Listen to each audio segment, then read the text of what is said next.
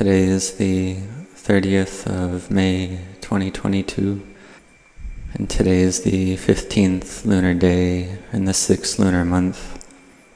And the 15th lunar day that recently passed is an important day in the Buddha Sasana when the Lord Buddha was born, awakened, and attained to parinibbana.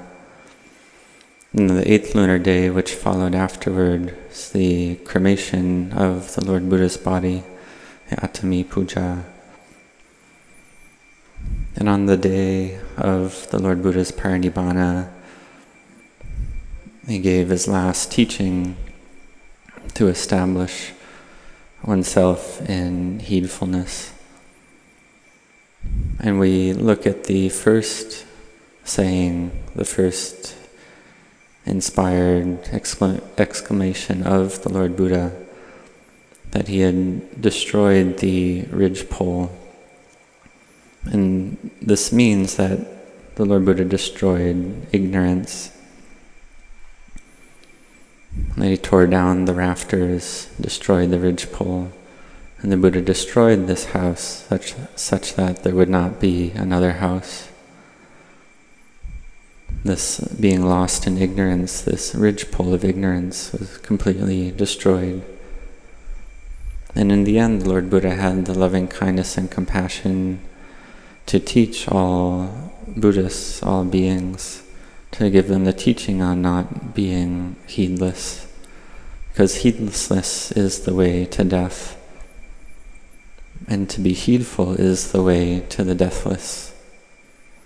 So we can gather all Dhamma points, all 84,000 Dhamma verses, in this teaching of upadana, attachment to the five aggregates form, feeling, perception, formations and consciousness, which is the arising of dukkha, of suffering. And if we cut off this upadana, then this is the path to no suffering. This is the realization of the end of suffering. In order, in order to cut off attachment, we walk this path of virtue, collectedness, and wisdom. And it's the tendency of the mind to get lost in pleasures, to have the sense of liking and wanting, an affinity for being lost in pleasure, which we call craving or tanha.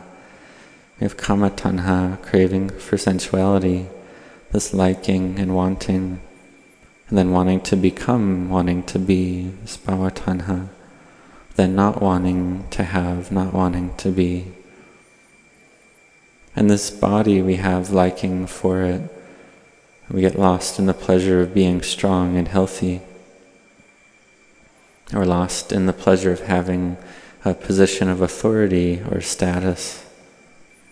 And one who doesn't know will go on being lost in this way. But one who knows about Dhamma practice will work to use what they have for benefit because the fully self-awakened Buddha taught to awaken oneself, to arouse oneself, because these days and nights are constantly arising and ceasing, constantly passing by. And what are we doing with our time? The Lord Buddha taught to contemplate this, to see the degradation of all conditioned phenomenon, to see that old age, sickness, and death are normal. And so we have this liking and we get lost. And we see that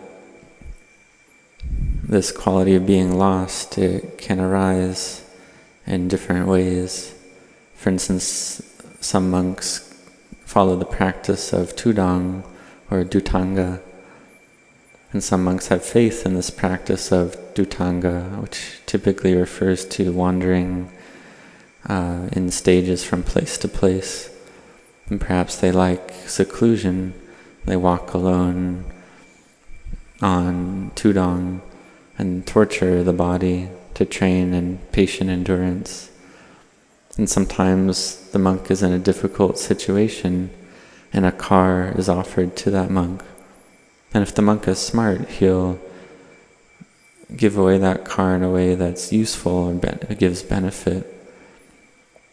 But if that monk is lost, and he may consider that he's done a lot of walking already, and if he's not intelligent, he'll drive the car himself, which is not correct.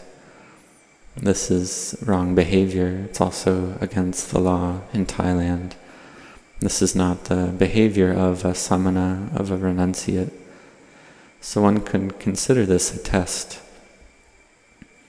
And this is an example of heedlessness.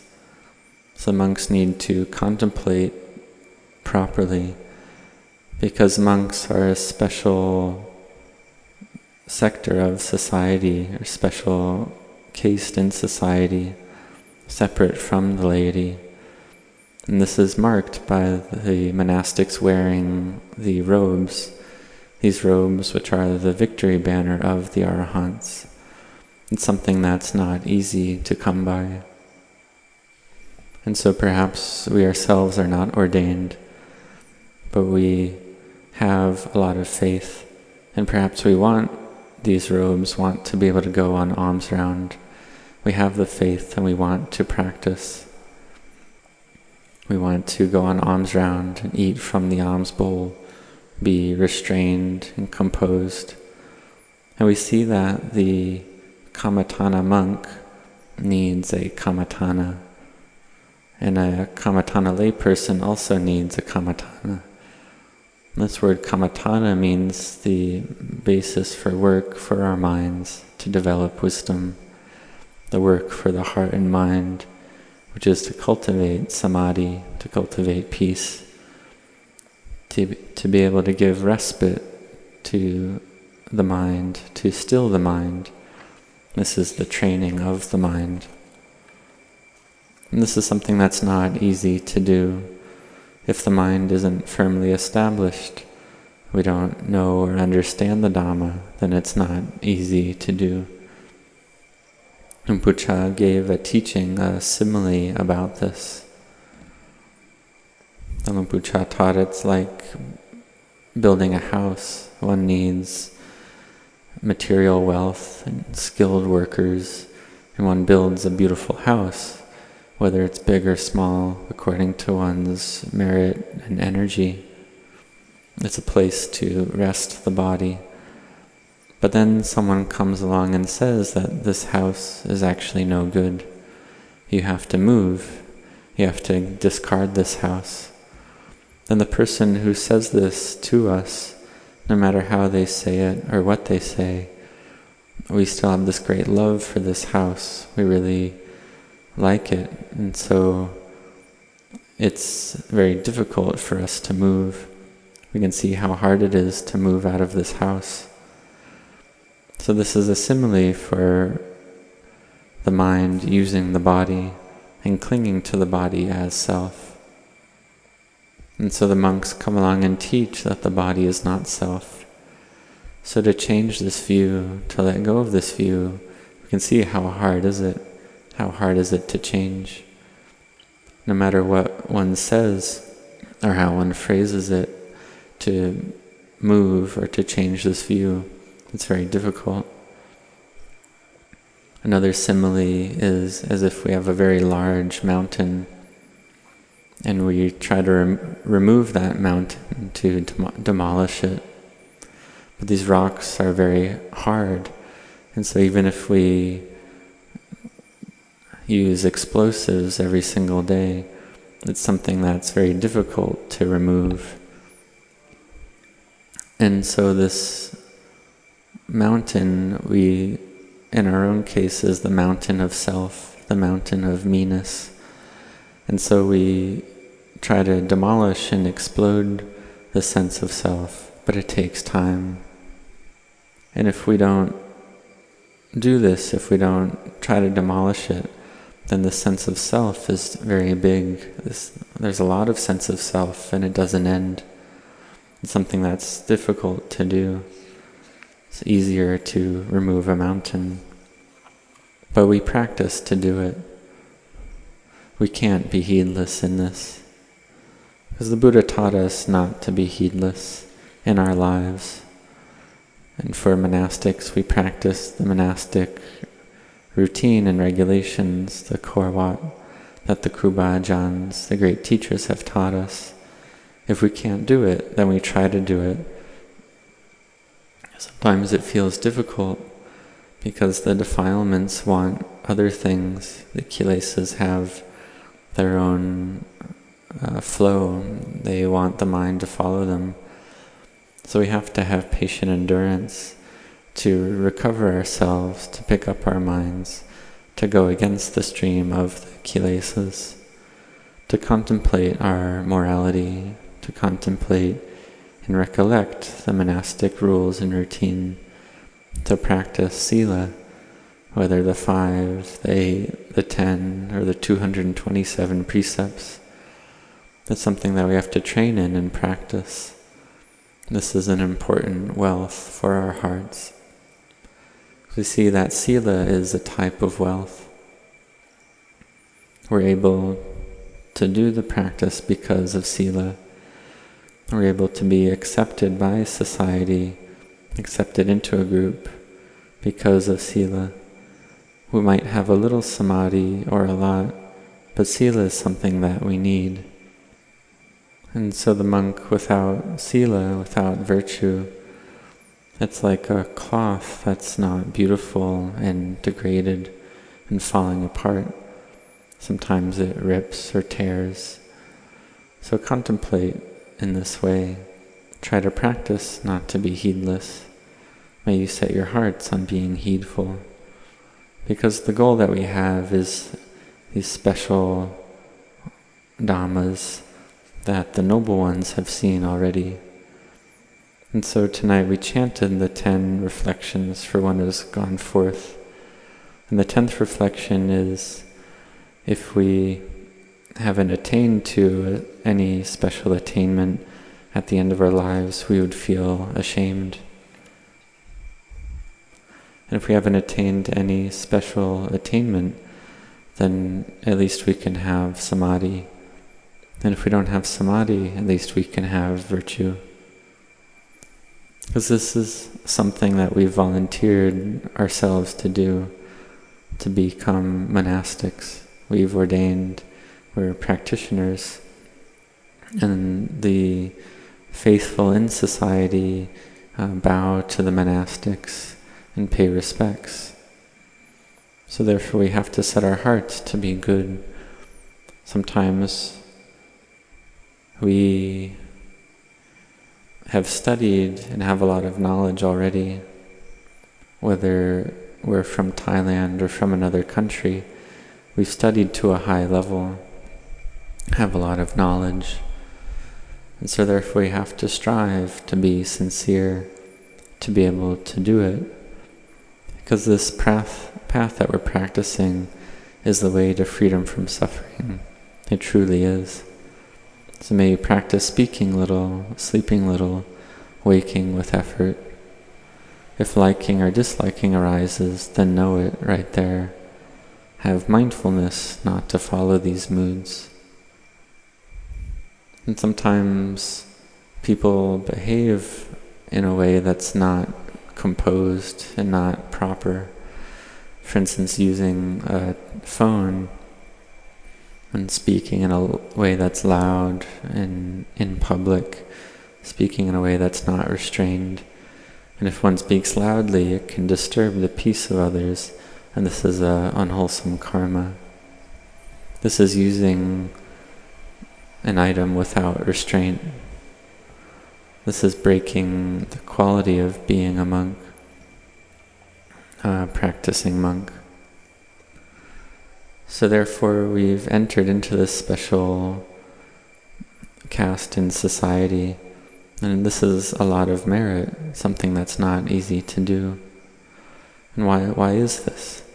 It's because the laity can do whatever they want, but the monastics have the monastic regulations and rules, which is the path to freedom from suffering, this patimokkha, this path to liberation, path to freedom from samsara. So therefore we practice to have virtue. We practice this way to freedom, to have virtue which leads to samadhi, the samadhi which leads to wisdom, wisdom for the sake of freedom. And so this virtue is our foundation. In the kammatthana, our meditation object, we use to train our minds to become peaceful in samadhi. And so we've sacrificed everything already. So therefore we strive to be able to see the Dhamma. And for monastics, we have sincerity. We apply our hearts. And the monks from other countries have this quality of deep sincerity. They study the Thai language, study the Vinaya, they train in making requisites like sewing robes. And some can chant the Patimokkha as well. And some study Pali. For instance, studying Pali, some have realized the or passed the second level of examinations so this quality of faith and firm intent are very important. So therefore we contemplate every day these ten reflections for one who has gone forth. In the time of Luang Pu Chah, it was the last thing we chanted on every Patimokkha day. Luang Pu Chah would have us chant this ten reflections for those who have gone forth. And he's not here now, but we still recollect these ten reflections in order to arouse our minds and hearts, to awaken our minds and hearts. So we chant, and on whether it's the 15th or 14th lunar day, we chant this ten reflections at least once in order to stir ourselves up and awaken ourselves like this. Because if we want wisdom, then we have to train in samadhi, to train in seclusion. And seclusion is for the sake of samadhi, for the sake of peace of body and speech. And if the mind isn't yet peaceful, then we have to train to press the tongue firmly to the roof of the mouth, or to cease our breathing temporarily, or to say Buddho very quickly Buddho Dhammo Sangho, Buddho Dhammo Sangho. And if we practice like this, then the thoughts must stop. We contemplate that everything's uncertain, everything's unstable, uncertain, unstable, uncertain, unstable. And we repeat this a lot. And then if we keep doing this without ceasing, one day our minds will become peaceful. And we have this quality of peacefulness and samadhi in order to realize wisdom. And this mind gathers together, and the experience of Dhamma arises. We see the Dhamma. This is something that's a great miracle that enables us to let go. So, this is our goal. So, therefore, we can't retreat, we can't give up, we can't be lazy. But we really set our hearts on this and have effort and perseverance to restrain our behavior of body and speech to be within the bounds of Sila, to be within the bounds of the Korawat monastic rules and regulations, and the 227 Vinaya rules as well. And then we practice in this way to the point where it becomes firm and well established. So on this lunar observance day, we practice to not sleep or to go to bed late. So may you all set your hearts on this, and for the laity as well. May you contemplate and practice to train these minds of ours to progress. And we see that this is a great merit. This is the highest merit to train in our meditation object this kammatthana, which is the good work for the mind. So may you all set your hearts on this.